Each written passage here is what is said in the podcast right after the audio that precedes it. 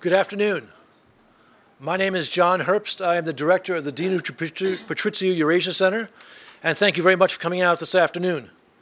We have a big treat today. Ambassador Samantha Power, the U.S. Ambassador to the United Nations, will talk to us about Russia policy. You all have her bio, so I'm not going to read it. Let's just say she had a distinguished career as a journalist and as an author, and an even more distinguished career in the government, a voice of conscience as well as sound, sound diplomacy. And with that, I will turn the platform over to her. Before, however, I must tell you, if you want to follow the conversation, it's at um, Russia Factor, hashtag Russia Factor. Thank you very much. Ambassador Power, please.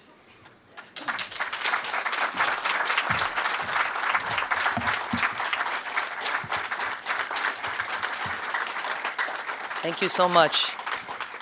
Thank you. I have had the privilege of serving in the Obama administration for eight years. First, in the White House, and for the last three and a half years as the U.S. Ambassador to the United Nations. I have never had a more meaningful job, and now I have just three days left. This is my last major speech as a member of this administration.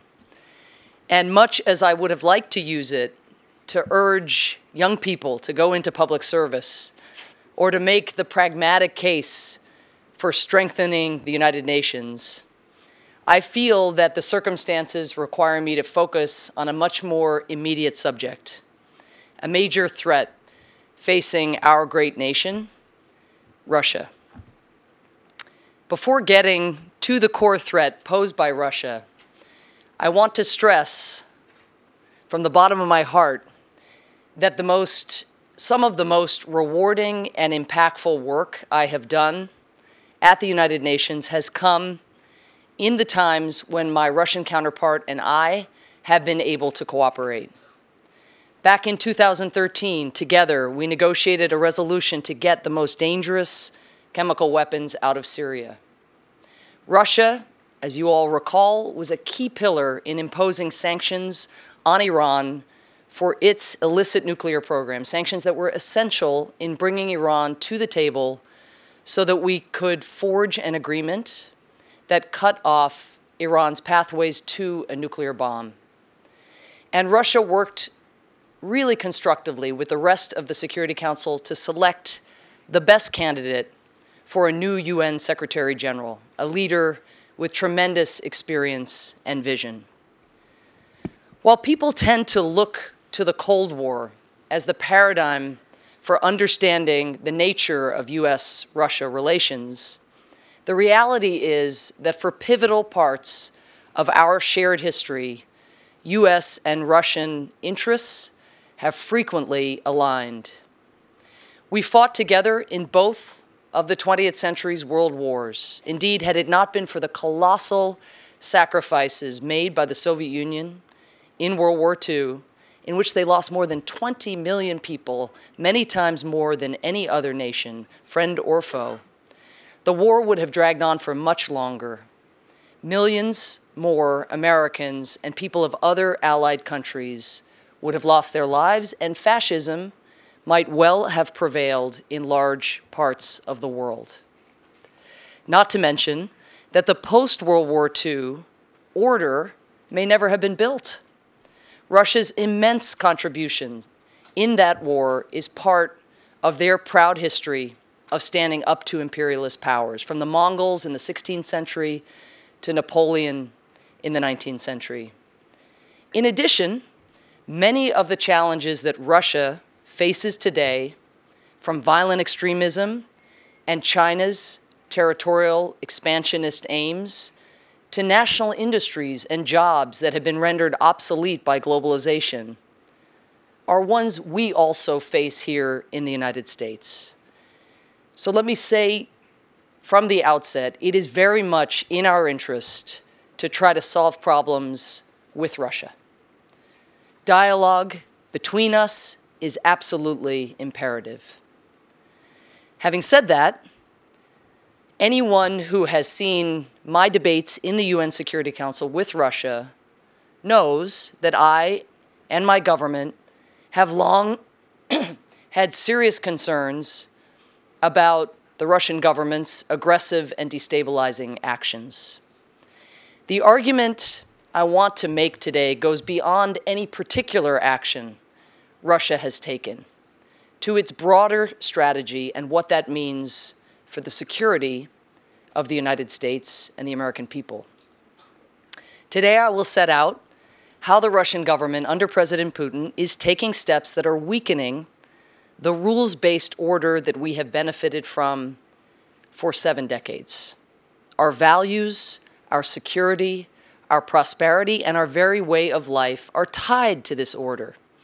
And we, and by we, I mean the United States and our closest partners, must come together to prevent Russia from succeeding in weakening that order. This means better understanding and educating our public about how Russia is challenging this order. This means reaffirming our commitment to the rules and institutions that have long undergirded this order, as well as developing new tools to counter the tactics that Russia is using to undermine it. And this means addressing the vulnerabilities within our democracy that Russia's attacks have exposed and have exacerbated. To do this, we cannot let Russia divide us. If we confront this threat together, we will adapt and strengthen the order on which our interests depend. Now, terms like international order can seem quite abstract. So let me be very concrete about what is threatened by Russia's actions. The order enshrined in the UN Charter and other key international agreements in the aftermath of the Second World War was built on the understanding that all of our nations would be more secure if we bound ourselves to a set of rules. These included the rules that the borders between sovereign states should be respected, that even in times of war, some weapons and some tactics should never be used, that while forms of government might vary from one nation to another, certain human rights were inalienable and necessary to check state power, and that the nations that break these rules should be held accountable. Now, as we all know, a lot has changed in the seven decades since that order was created. When the United Nations was founded, there were just 51 member states, a fraction of today's 193. Some great contemporary powers were not yet independent nations, and many countries that did exist did not have a say, much less an equal voice, in developing its rules. In addition, some of the threats that we face today, such as violent terrorist groups and cyber attacks, would have been unimaginable to the architects of that system. So, there are many reasons why the rules based order conceived in 1945 is not perfectly tailored to the challenges that we as an international community face in 2017. And it is reasonable to think that we need to update those rules with more voices at the table, some of which we will not agree with. Yet, evolve as the system may, the vast majority of countries today recognize that we all benefit from having rules of the road that constrain certain kinds of behavior to enhance our shared security, rules that must not be rewritten by force. Now, I also acknowledge that there are times when actions the United States takes in the interest of defending our security and that of our allies can be seen by other nations as offensive moves that threaten their security. And we need to be alert to this, which is why dialogue is so very important. And some may argue, not unreasonably, that our government has not always lived up to the rules that we invoke. As President Obama made clear when he entered office, while the United States strives to lead by example, there are still times when we have fallen short. Yet, under President Obama's leadership, we have shown our commitment to investing in and abiding by the rules based international order. The same cannot be said for the Russian government today. For years, we have seen Russia take one aggressive and destabilizing action after another. We saw it in March 2014, not long after mass peaceful protests in Ukraine brought to power a government that favored closer ties with Europe, when Russia dispatched its soldiers to the Ukrainian peninsula of Crimea. The little green men, as they came to be called, for Russia denied any ties to any of them, rammed through a referendum at the barrel of a gun, which Mr. Putin then used to justify his sham attempted annexation of Crimea. We saw it months later in eastern Ukraine, where Russia armed, trained, and fought alongside separatists. Again, Russia denied any role in the conflict it manufactured, again flouting the international obligation to respect the territorial integrity of its neighbor. We saw it also in Russia's support for Bashar al Assad's brutal war in Syria. Support it maintained even as the Assad regime blocked food and medicine from reaching civilians in opposition held areas, civilians who were so desperate that they had resorted to eating leaves. Even as photographs emerged of countless prisoners who had been tortured to death in Assad's prisons, their bodies tagged with serial numbers. Even as the Assad regime repeatedly used chemical weapons to kill its own people. We saw it in 2015 when Russia went further by joining the assault on the Syrian people deploying its own troops and planes in a campaign that hit hospitals, schools, and the brave Syrian first responders who were trying to dig innocent civilians out of the rubble. And with each transgression, not only were more innocent civilians killed, maimed, starved, and uprooted, but the rules that make all of our nations more secure, including Russia, those rules were eroded. We saw it in Russia's effort to undercut the credibility of international institutions like the United Nations. For example, in an emergency UN Security Council meeting last month, then Secretary General Ban Ki moon told the member states that the Assad regime forces and Iranian militia were reportedly disappearing men as those forces took parts of eastern Aleppo. In response, the representative of Russia, which was providing air cover for the offensive, not only claimed that Russian investigations had uncovered, quote, not a single report of ill treatment or violation of international humanitarian law against civilians of eastern Aleppo, end quote, but also accused the Secretary General of basing his information on fake news. Minutes later, Syria's representative to the UN echoed Russia's line, holding up as proof what he claimed was a photograph of a Syrian government soldier helping an elderly woman.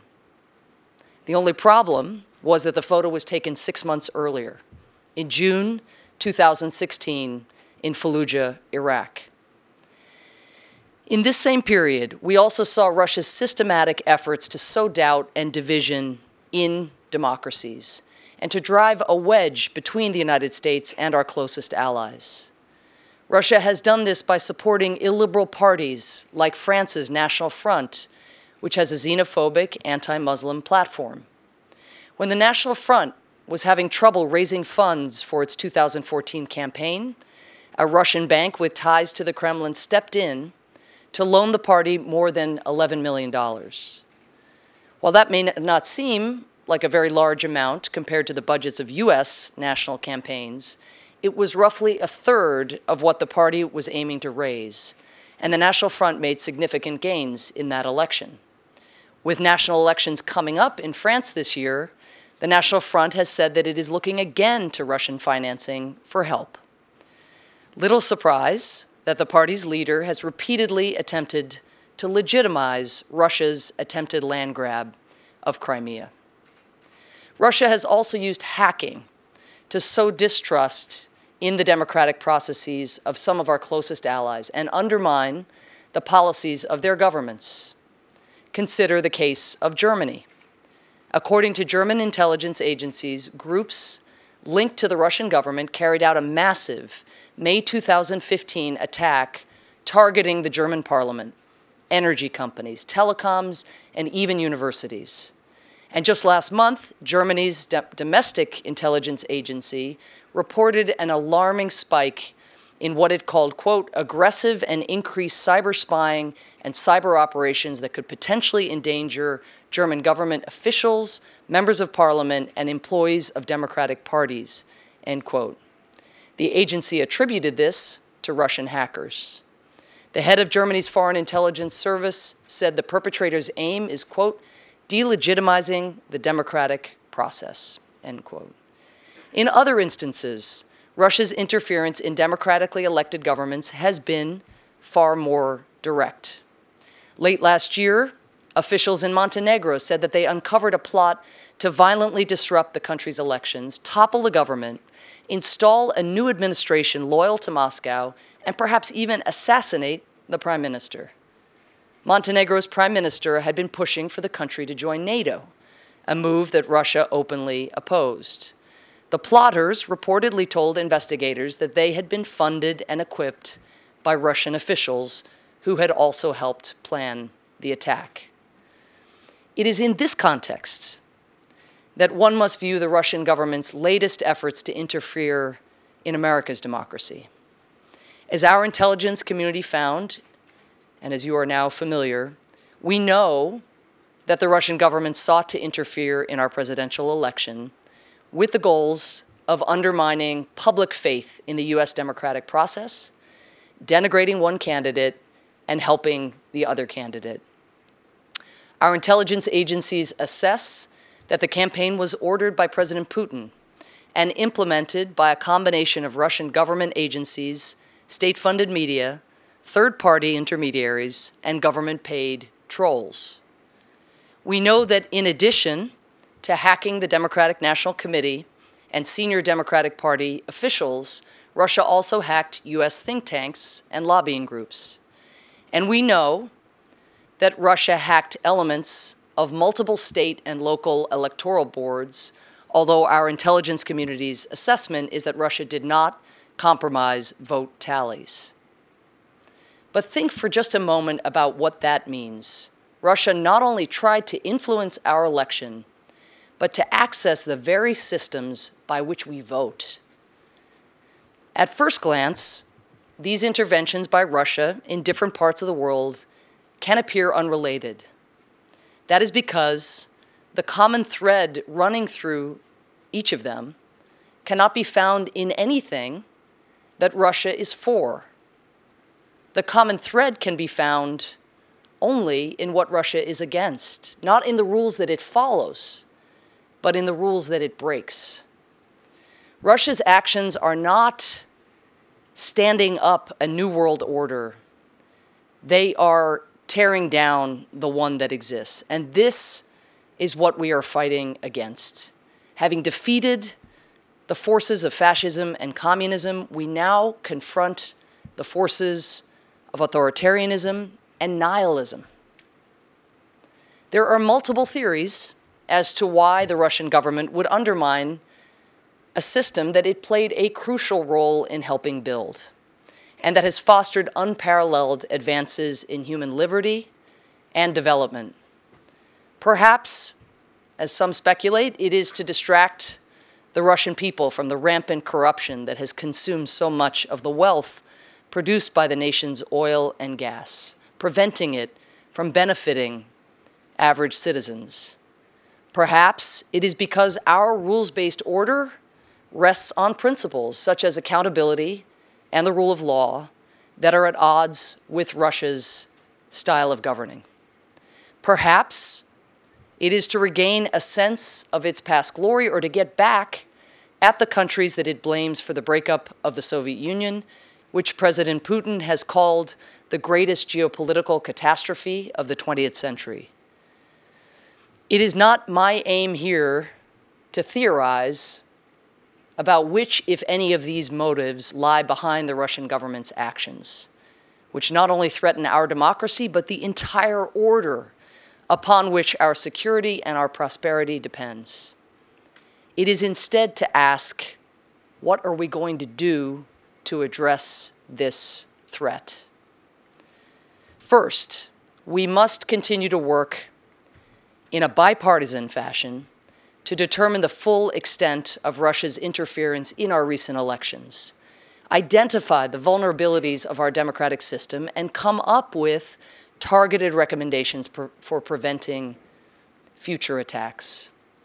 The congressional hearings initiated last week, the bipartisan inquiry announced on January 13th by the Senate Select Committee on Intelligence, the Joint Analysis Report on Russian malicious cyber activity and harassment, and the Joint Intelligence Report prepared at the request of President Obama are all important steps toward achieving these crucial objectives. The purpose of such efforts is not to challenge the outcome of any races in our recent election. The purpose is to identify the gaps in our defenses that Russia exploited, as well as other gaps that may not have been seized upon in this attack, but that Russia or others could take advantage of in the future. And the purpose is to determine the steps needed to close such gaps and strengthen the resilience of our system. Because it would be deeply naive and deeply negligent to think that those who have discovered vulnerabilities in our system would not try to exploit them again and again. And not just Russia, but all the governments and non state actors who see undermining our democracy as a way of advancing their interests. Indeed, it already has happened repeatedly. As we know, there were also hacks in our presidential elections in 2008 and in 2012. That these efforts be bipartisan is absolutely essential. Allowing politics to get in the way of determining the full extent of Russia's meddling and how best to protect our democracy would undermine our core national security interests. It is healthy for our parties in our political system to debate issues such as how to expand our middle class or what role our nation should play in the wider world. What is not healthy is for a party or its leaders to cast doubt on a unanimous, well documented assessment of our intelligence community that a foreign government is seeking to harm our country. Second, we have to do a better job of informing our citizens about the seriousness of the threat the Russian government poses. Here, too, our unity is crucial. When we send conflicting messages about a threat Russia poses, it sends a mixed message to the American people. A recent poll found that 37% of Republicans hold a favorable view of President Putin, up from just 10% in July 2014. That is an alarmingly high proportion for a leader that has had journalists, human rights activists, and opposition politicians murdered, for one who has ridiculed our constitutional safeguards and tried to tip the scales in our elections. I know that some have said that this focus on Russia that we are bringing is simply the party that lost the recent presidential election being sore losers.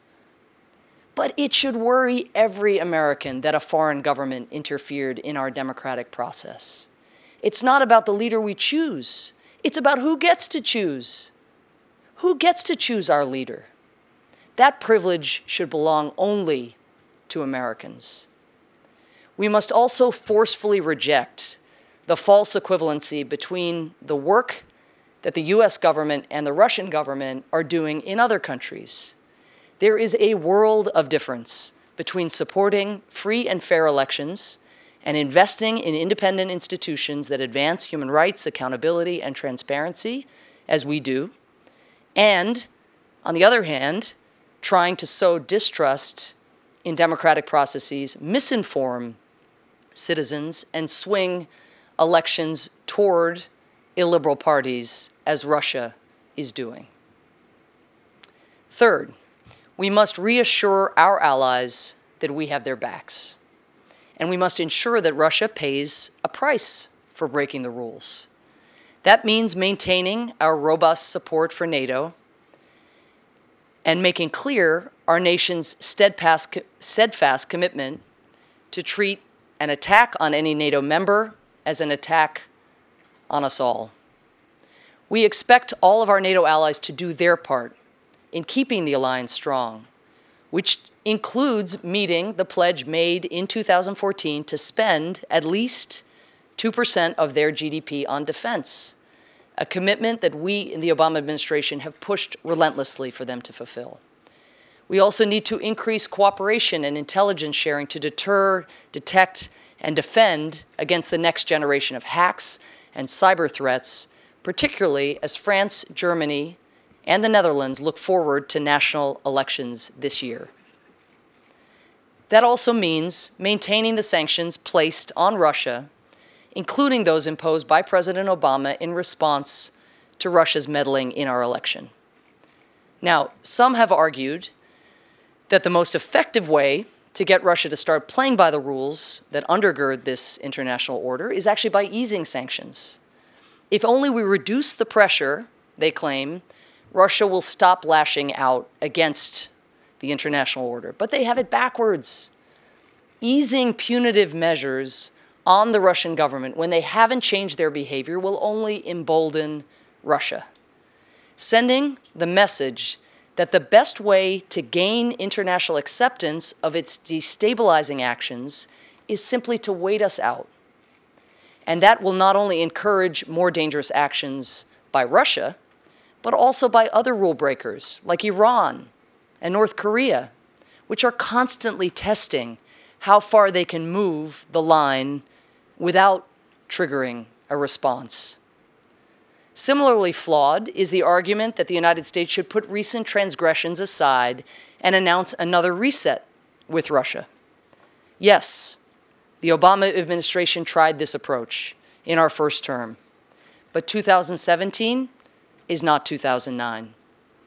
In 2009, Dmitry Medvedev was president of Russia, and we were able to find common ground on issues such as counterterrorism, arms control, and the war in Afghanistan. More important, in 2009, Russia was not occupying Crimea, fueling an ongoing conflict in eastern Ukraine, and bombing hospitals and first responders in Syria. Nor, most importantly, had Russia interfered directly in the US election. Yet it would be a mistake to think that all we need to do is to, to defend ourselves and our allies against the threat that Russia poses is to rely on the same tools we have been using.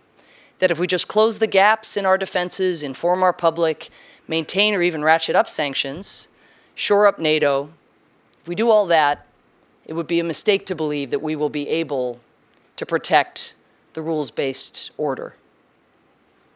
We have to do more because Russia has an edge in one respect. It turns out it is easier to break institutions down than to build them up. It is easier to sow skepticism than to earn people's trust.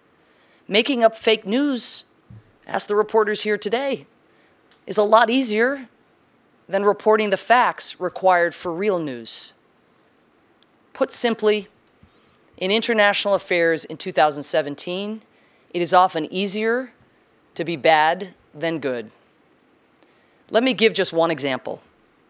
On September 16, 2016, as you might remember, a humanitarian convoy of the Arab Red Crescent was bombed in the Syrian city of Umm al Qura, killing at least 10 civilians and destroying 18 trucks filled with food and medicine intended for desperate Syrian civilians. Because the strikes were carried out in a region where only the Assad regime and its Russian allies were flying, the attack was widely reported as being as likely being carried out by the regime or Russian forces. Yet rather than accept any responsibility, rather than even try to get to the bottom of what had happened, the Russian government did what it always does in the face of atrocities with which it is associated deny and lie. Russia's Ministry of Defense initially said no airstrikes had been carried out in the area by Russian or Syrian planes, and that its expert analysis of video footage of the strike showed that the aid convoy had been destroyed by a fire. Then President Putin's press secretary said that terrorists had been firing rockets nearby, suggesting that they were the ones who had struck the convoy. Then Russia claimed that a U.S. drone had been detected above the convoy just minutes before it was struck, contradicting its initial assessment that the convoy had not been hit from the air. Two days, three stories, all false.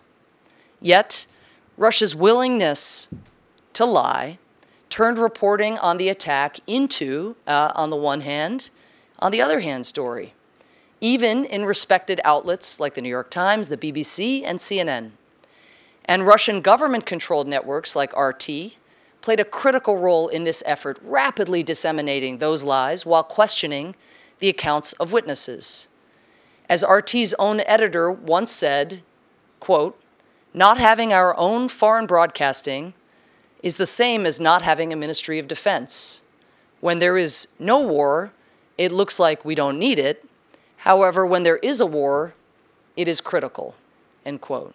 In other words, lying is a strategic asset. It didn't matter whether Russia's accounts were accurate or even consistent. All that matters was that Russia injected enough counterclaims into the news cycle to call into question who was responsible. By the time the UN issued a report on the incident, more than three months later, concluding that the convoy had been struck by an airstrike that could only have been carried out by the Assad regime or Russia, the finding and Russia's cover up received almost no attention. Deny and lie. At times, it can start to feel that the only way to outmaneuver an adversary unbounded by the truth is to beat them at their own game. But that would be deeply misguided. If we try to meet the Russian government in its upside down land, where right is left and black is white, we will have helped them achieve their goal, which is creating a world where all truth is relative and where trust in the integrity of our democratic system is lost. We don't need to gin up our own propaganda networks, bankroll our own army of trolls, and inundate social media platforms with even more fake news targeting our adversaries. We have to fight misinformation with information, fiction with facts. But documenting and spreading facts, just like manufacturing fake news, takes resources. A report by the UK Parliament found that the Russian government spent between 600 million and 1 billion a year on propag propaganda arms like RT. So we need to be spending at least as much and arguably much more on training and equipping independent reporters, protecting journalists who are under attack, and finding ways to get around the censors and firewalls that repressive governments use to block their citizens from getting access to critical voices. This brings me to the fourth and final way to address the threat Russia poses to the rules based international order. We must continue to seek ways to engage directly with the Russian people. And coming back to where I started, with the Russian government. It can be easy to forget that virtually all the tactics the Russian government is using to undermine democracy abroad are ones that they fine tuned at home on the Russian people to devastating effect. After all, when Russian soldiers are killed fighting in a conflict in eastern Ukraine that their government denies it has any role in, it is Russian mothers, widows, and orphans who are denied the benefits and recognition they deserve as family members of slain soldiers. The mafias that the Russian government uses to sow corruption abroad profit most off the backs of the Russian people. And it is Russian journalists and human rights defenders who have been harassed, beaten, and even killed for uncovering their government's abuses. So we must be very careful to distinguish between the Russian government and the Russian people. We cannot let America's relationship with a nation of more than 140 million people people who have made remarkable contributions to the world, who have a proud and rich history and culture, and whom we fervently wish to see prosper, be defined solely by the nefarious actions of a tiny subset in their government. And yet, we have less contact with ordinary Russians today than at any time in decades. This is no accident. In the past few years, the Russian government has closed 28 US government funded American corners, which offered free libraries, language training, and events about American culture to Russian citizens. And it has shuttered the American Center in Moscow, which hosted more than 50,000 Russian visitors per year. It has also expelled US government supported and independent nonprofits, such as the National Endowment for Democracy and the Open Society Foundation, which had spent decades fostering civil society and the rule of law in Russia. As the Kremlin closes off these outlets for reaching the Russian people, we must find others to take their place. We also cannot give up engaging with the Russian government. We should do this in part because collaborating on issues of shared interest will allow us to show, not just tell, what we know to be true that our nations have a lot more to gain by working to build up a system of shared rules and principles than tear it down. And in part because by working together, we may be able to rebuild, to rebuild the respect and the trust needed to tackle unprecedented global threats that we face today, many of which cannot be solved without one another's help. Let me conclude. In 1796, our nation's first president, George Washington, used his farewell address to issue a stark warning to the American people about the danger of foreign governments trying to interfere in our democracy. He told his audience the following quote, Against the insidious wiles of foreign influence, I conjure you to believe me, fellow citizens, the jealousy of a free people ought to be constantly awake, since history and experience prove that foreign influence is one of the most baneful foes of Republican government. End quote. More than 220 years later, Washington's warning feels strikingly relevant.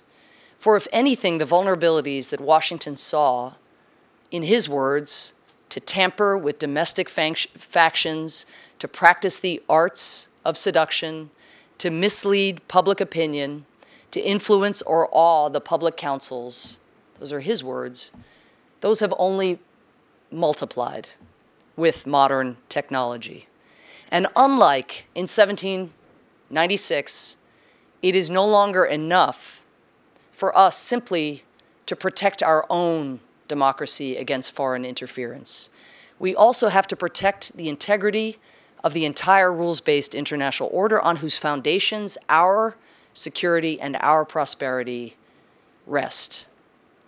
Yet, while so much has changed since Washington issued his warning, the essence of the threat has not. It goes to the creation of America itself, a nation born out of a simple yet revolutionary idea that it was the American people, ordinary citizens, and not a government, domestic or foreign, who should enjoy the rights to shape our nation's path. That is a right that we have had to fight to defend throughout our history. And while in recent decades we may have felt confident that no power would dare try to take that right away from us, we have again been reminded that they will try. Just as the threat is fundamentally unchanged since Washington's time, so is our most effective way to confront it. And that is by renewing the faith of the American people in our democracy. Our democracy's vitality has long depended on sustaining the belief among our citizens that a government by and for the people is the best way to keep ourselves and our loved ones safe, to preserve the freedoms we value most, and to expand our opportunities. It is not that we have a perfect system, but a perfectible system one, that the American people always have the power to improve, to renew, to make our own. That faith is the engine that has powered our republic since its creation, and it is the reason other nations still look to America as a model. And it is precisely that faith that the Russian government's interference is intended to shake. The Kremlin's aim is to convince our people that the system is rigged, that all facts are relative, that ordinary people who try to improve their communities and their country are wasting their time. In the place of faith, they offer cynicism. In the place of engagement, indifference. But the truth is that the Russian government's efforts to cast doubt on the integrity of our democracy would not have been so effective if some of those doubts had not already been felt by many Americans, by citizens who are asking whether our system still offers a way to fix the everyday problems they face and whether our society still gives them reason to hope that they can improve their lives for the better. In this way, and we need to reckon with this, the attack has cast a light on a growing sense of divisiveness, distrust, and disillusionment. But we know here in America not only what we are against, we know what we are for. So just as we are clear eyed about the threat that Russia poses from the outside and unified in confronting it, we must also dedicate ourselves to restoring citizens' faith in our democracy on the inside, which always has been the source of America's strength and always will be our best defense against any foreign power that tries to do us harm. I thank you.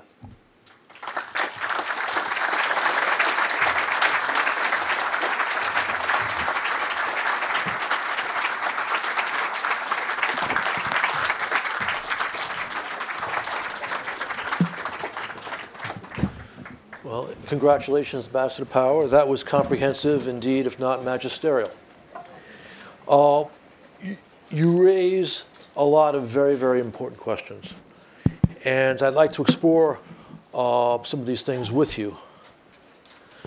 And let me start, which is perhaps the most important part of your speech, which was, was your summation, where you linked uh, the nasty intervention by the Kremlin in our presidential campaign with some um, vulnerabilities in American society. And you, you said that, in fact, Putin's intervention cast a light on these things. So, what would you suggest? This is almost a metaphysical question. What would you suggest we should do to make ourselves stronger internally so that we are not susceptible to outside actors, malevolent actors, trying to influence our political outcomes. Thank you, and thank you so much. I should have said at the outset um, to you for, for having me and, and for accommodating the time change. Thanks to everybody to here. To accommodate a star is not, oh, yeah, not a hard well, decision. For three days. Um, the um, look, I, you're asking the the a, not only a core question about the, the subject of my speech today, but a core question that all of us as citizens um, are asking with great urgency. Um, for some, more urgency since the election than before, but but this has been uh, this divisiveness, the polarization, the echo chambers uh, that we increasingly inhabit, uh, the the the way in which technology has allowed us to cater to our preferences, but thus to avoid inconvenient new facts that are at odds with our preferences or our pre-existing opinions. I mean, this, this, these divisions, the ways in which new studies are showing that people who have strong views, you know, whether it's on abortion or on climate change, or you know on even infrastructure and how we approach infrastructure. If they have strong views and you give them new data uh, by you know what are seen or once seen as independent sources they tend to believe by and large more strongly what they believe before even if it's conflicting data. I mean whoa what is that going to mean? But i think you know there's also an alienation from from institutions. And I, I think that number one, we need to be crossing lines and as citizens taking on the responsibility of, of seeking out views that are contrary to our own. but those of us privileged enough to be in public life or in public service, which is the privilege of a lifetime, I can tell you, as one who's about to move out of it after eight years. Um, we, we've got to do right by the people who put their faith in us. And you know, there's no question that part of the alienation is from just the vast sums of money, from the sense that uh, people who don't aren't able to mobilize resources of that nature, that there's not necessarily a place for them in, in, in modern politics. Um, you know, that's not going to get solved uh, anytime soon, it looks like, unfortunately. But, um, but, but also just an eye to, instead of just everything being an excuse to sound off and to affirm a prior belief, to just look, are our policies delivering for people? You know, are, are we curious even to find out? And, you know, there, there of course, um, a, a, lot is coming here in, in, the, in the coming months, and there's a lot that is uncertain, and I don't want to weigh in on any uh, particular policy or make any predictions about how things are going to go. But, but, you know, maybe, you know, out of the fact that a single party controls the branches of government, maybe there can, in that, at least be some opportunity to deliver more. Uh, we are disappointed that so much of what we sought to deliver was blocked. Uh, and indeed, as, as the president and others have noted, uh, some of the very people doing the blocking have benefited in recent elections from people's sense that things were too blocked. So that's unfortunate.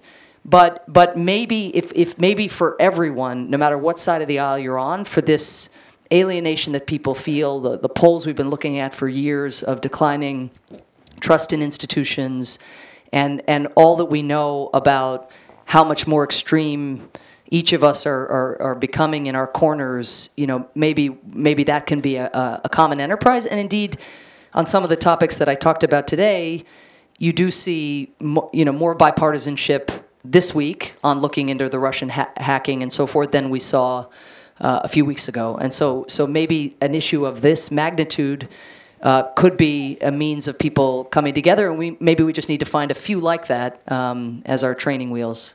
Okay, thank you. Uh, now I'll ask you the question I was meant to mean my first question.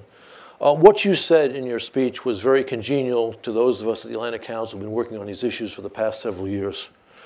And you made the point, which I think was absolutely dead on, that Mr. Putin has his aim on the rules based international order of the past 70 years and even the past 25 years, as amended at the end of the Cold War. Uh, you also correctly noted that to make this argument, it's a little bit abstract and people don't understand it. So here's my point it seems to be almost self evident that the extraordinary stability, particularly of the last 25 years, no great power wars, not even a Cold War. The extraordinary prosperity of the past 25 years, which has benefited us all, has been a result precisely of this order.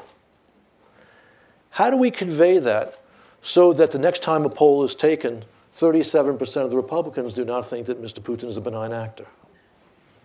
Well, I think we, we start by having more of this conversation. Um, but you know, even as you were talking and even as I was talking, we, we, we also have to take note of the fact that, well, you and I may hail the, the order such as it is and imagine the counterfactuals of a world without rules or a world where you have way more uh, rule breaking uh, going on at any given time. In fairness to the people who aren't feeling so great right now, you know, the world uh, because of ISIL's rise and you know the the number of displaced people in the world, which is the greatest since World War II, climate change. I mean, there is a sense also that the the rules based order isn't delivering sufficiently any more than our national or local uh, systems are delivering. And so, you know, we have uh, that now. This is again a self fulfilling prophecy because when you're blocked on the UN Security Council because one of the permanent members won't even allow you have a seven day pause to get food into Aleppo, uh, you know, then you're a citizen and you're looking at the newspaper and saying, man, that UN Security Council, what a broken institution. Um, and one country has the power uh, because of permanent membership and the veto uh, to dictate what the premier body for international peace and security um, says and does, and and so that's that's an issue. But but I think you know as we have taken the fight to ISIL as we work on something that, like cyber, needs vastly more attention and resources on, and that is countering violent extremism so as to avoid the inspired attacks, which are, have become more and more frequent, rather than the sort of top down organized attacks uh, that we became familiar with from, from Al Qaeda and so forth. Um, but you know, making the the international system uh, having some um, success stories and some bright spots, and you know, even if it's something small like the Gambia, you know, in the next couple weeks, uh, making sure that the president-elect actually is able to take office. It's a tiny country, but for the UN and for all of us to be able to come together on something very small. Uh, finishing the job against ISIL as a territorial matter, taking Mosul, taking Raqqa, and showing what coalitions offer, and not just coalitions, coalitions that um, are examining targets uh, according to how they stack up, stack up against the, uh, the laws of war. You know, one of the reasons Mosul isn't simple is that we're, we, we are not carpet bombing Mosul like the Russians and the Syrian government carpet bombed Aleppo. We know that it's a Pyrrhic victory that just alienates people and will end up creating ISIL 3.0. So, in a very measured, complicated, um, and uh, uh, you know, very very challenging way, we are proceeding as methodically as we can in support of the brave uh, Iraqis who are taking this fight to ISIL. But I think success breeds success, and I will say as one bright spot, because it's a little dark. Um, uh, but as I mentioned, um, in, in part praising Russia's role, uh, we have selected a new UN Secretary General who's all about results. Um, uh, you know, he was right there in Cyprus within days of taking over the job to try to get that across the finish line. If you could end one of the longest, most protracted conflicts of our time, you know, that would be, uh, again, a sense that when we invest in diplomacy, which needs we need a better balance for. We need to invest more in mediation, political solutions uh, at the UN than than than merely in peacekeeping and some of the tools you and I have worked on. Um, but but I think there's a, there is a reason that even absent or alongside Russia's interventions of the nature that I've described, people feel that the international order too uh, you know, needs to deliver better. Um, so, so that I mean, again, that's a. It, but but the mistake would be to, for certainly as as there's going to be a lot of political transition this coming year, would be to think that there's a workaround or some door number two where you can avoid the UN.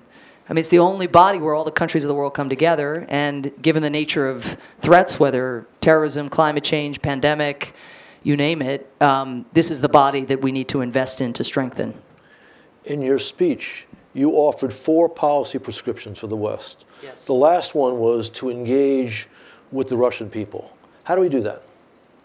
You, you may be more of an expert than, than I, um, but I think, um, you know, we have dr- dramatically, just one example, uh, scaled back the kinds of programs we had 25 years ago on the information side. Um, you know, and if Voice of America, you know, the Radio Free Europe brand, which which we hear from so many people in Eastern Europe and in Russia, um, you know, made such a difference, shaped their understanding of the outside world. You know, a wholly different scale of investment in that. But also, I, I mean, I mentioned, you know, I think we even have here today uh, some Russian journalists who are uh, in our country, um, you know, coming through, learning about this country, the more we can do exchange programs. And again, now has not been a great time to be expanding the people-to-people ties because uh, that is done at a, by, at least by government at a governmental level with the other government. Um, but with a, you know, as we think about life after transition, uh, you know, investments in these kinds of programs, dedicated efforts of the scale that we we used to bring to this to this enterprise, I think would be extremely important. So that's both information in and then the classic exchanges. Uh, there's not that much new under the sun, and indeed the technologies, for all of their uh, downsides, which we've talked about, you know, make it possible for there to be all kinds of contact day to day among young people. Um, you know, even in, in middle school, high school, you know, well beyond, well before you even get to university exchanges. I don't want to put you on the spot, but I will not quite, uh, well, anyway. uh, a, there's an effort which might kill two of your birds with one stone. Um, Senators Portman and Murphy, so a bipartisan effort, to increase precisely this capacity. They've introduced legislation. So this is both Republicans and Democrats working together and also addressing this critical need. What do you think about that? Well, I'd have to look at the bill in question because I know Chairman Royce and others have also been been uh, seized with this uh, for a very long time. I mean, you know, look, prior, I, I, cited the poll from about President Putin, 37% among Republicans, and again, I can't vouch for the poll, but that was 10% in July 2014. The, the, the, there hasn't traditionally been an issue with, with bipartisanship on, on this account. I mean, this right. is a very new phenomenon. So, uh, you know, I hope that initiatives like that, you know, again, without weighing in on the specifics, but uh, that that particularly in light of what I've just described and what we've all experienced over the last few years, but not just because of that, uh, but also because uh, it, it is so in our interest to have a strong relationship to enhance mutual understanding. I mean, I, you know, my speech lays into what Russia has been doing, you know, very, very sharply, I realize. But I want to stress in my time in New York the point I made at the beginning, which is when the US and Russia are on the same page on something, which is why we invested so much in trying to come to agreement on whether we could do joint targeting in Syria against terrorist actors, when we are on the same page or rowing in the same direction, that's when the Security Council becomes so much more functional. That's when the international order pays dividends, not just for the people who are vulnerable out in the world who need the system to work, but also for our common security, um, which because we are big countries, is much more at stake.